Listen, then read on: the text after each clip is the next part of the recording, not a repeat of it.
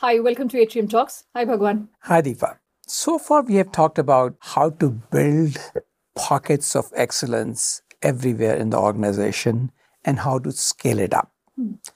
But sometimes you need to innovate because the world around us is changing.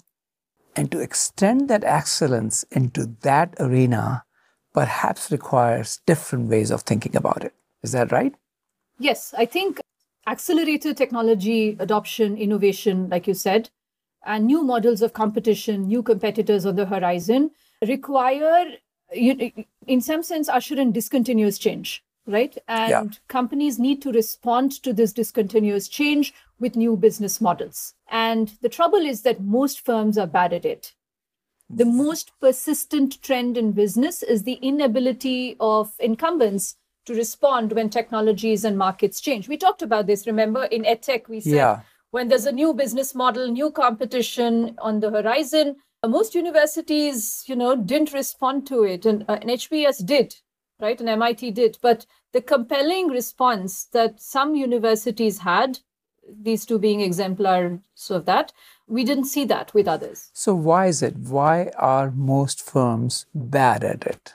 This is almost a recap of our last you know uh, the episode in the last season but i think there are two three things quickly right? So one is that the uh, disrupting innovation often is inferior. It comes in as an inferior product. It misses your attention so you're not incentivized to respond to it.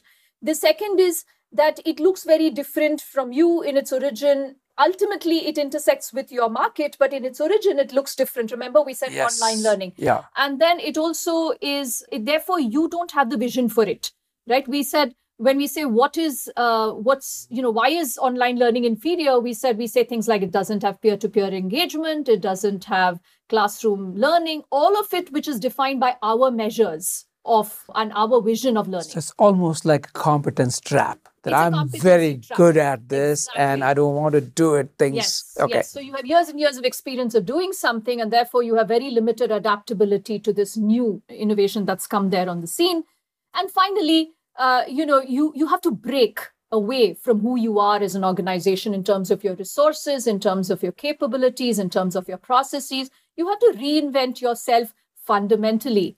And if you ask the people who have to reinvent themselves whether they want to and whether they want to adapt they're going to say no. they're going to say no. Okay. So, so this is not easy to do. It's not easy. Because you are caught into this competence trap people who are good at it don't want to change it, Correct. but the world isn't stopping. The Correct. world is changing. And therefore you get disrupted. So, how do you, what advice are we going to give people on how to manage this? If you begin with the assumption that you're not responding because you're held captive by an existing way of doing business, then don't hold the response to this innovation captive to that business, right? Yeah. Create an organization within an organization that is equipped with its own decision making processes and is unencumbered by the biases or the decision making processes of the old organizations. So okay, so the incumbents, the existing people who are good at this, don't ask them don't ask how them. are you going to change it. Create a different organization that is allowed to think freely, exactly. unencumbered, you use exactly. the word. But they by itself won't be able to do it. You have to empower them. How yes. do you empower them? Yes, I think so this again goes back to what we talked about earlier, right? Which is uh, this has this mandate has to come from the top. So uh, the leadership has to come from the top. Yeah, the leadership okay. has to set this organization in place. It has to give it the required autonomy, the required profit model, the required processes, all of that to be able to respond, experiment, learn, and grow. So that needs to be done. So this organization within an organization most of the people are not going to be the existing people, but at least some of the top people have to be part of that. Correct. They have to authorize yes. it and they have to empower it. Correct. And I'm saying, you know, include, I, I don't know if you want to completely include people uh, from the existing organization to understand perhaps the interdependency yes. with the old model, to understand, you know, with a degree of empathy what the concerns are, all of that, right? So that you can create appropriate incentives if you want to integrate. But yes, this has to be a separate organization. Okay.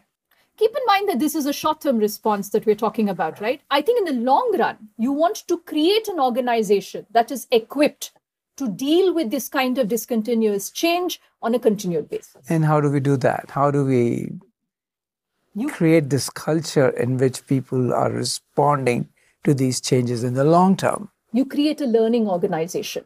And how do we do that? So, uh, you know, so Nadella talks about this, right? He says that when he took over as, CEO, his wife gave him this book by Carol Dweck, which is, you know, the fixed mindset yeah. and the growth mindset. And he says that, you know, he went on to inculcate a growth mindset throughout the organization, which is you were rewarding learning, you were rewarding initiative, you were even rewarding failure. Like, yeah. You, you, stopped rewarding outputs and you stopped uh, taking stock of who's the smartest person in the room or who is, you know, the most output driven person in the room. You start to reward people to learn uh, uh, and unlearn behaviors. So I'm going to, I think this is an important point because oftentimes people talk about it, especially in entrepreneurship, that, you know, you have to reward failure. But usually it's just talk. The question is, how do we do it? And I think what you're saying is if you start rewarding input Effort. rather than output, Correct. then implicitly you will be rewarding failures because it's not the failure you're rewarding, you are actually rewarding experimentation yes. and learning. Yes. And that's what's going to help in the long term. Yes, yes. And I think nudges, right, uh, in, in all facets of the organization. For instance, reward systems is one, incentive systems is one but also you know just simple things like meetings he talks about where they said hey was this you know was this a learning meeting? Did we learn something in this? Right? Uh, did we learn something new uh, you know about either our customers or about our decision makers in this? So just small nudges which are constantly leading you to reflect and learn and uh, unlearn i think is useful. Because then people are not committed to one way of being, they are able to quickly unlearn and adopt new ways of being. Okay. So I think those are two important uh, prescriptive answers. One is organization within an organization that is free to think, but it is empowered by the top leadership, which is a short term interventionist answer. But the long term answer is to reward learning, reward experimentation, and reward failure itself or the freedom to fail. And it's very important that all of these be led by people. Again, this goes back to people and appointments and hiring and uh, talent management. That these efforts be led by people. You know, when you look at people, don't look at them through the prism of skills, but look at them through the prism of values, right? So then you hire uh, people who want what you want and they will pick up skills, right? So hire people who want to be part of the learning organization. Okay. So, Deepa, we need to try this out with our own field. Yes. Education. Yes. A model that hasn't changed. We are going to use this idea and see how to think about education in the new way because it needs new models and we are going to employ some of these principles, but that requires an entirely separate episode. Yes, amen to that. Thank you, everyone.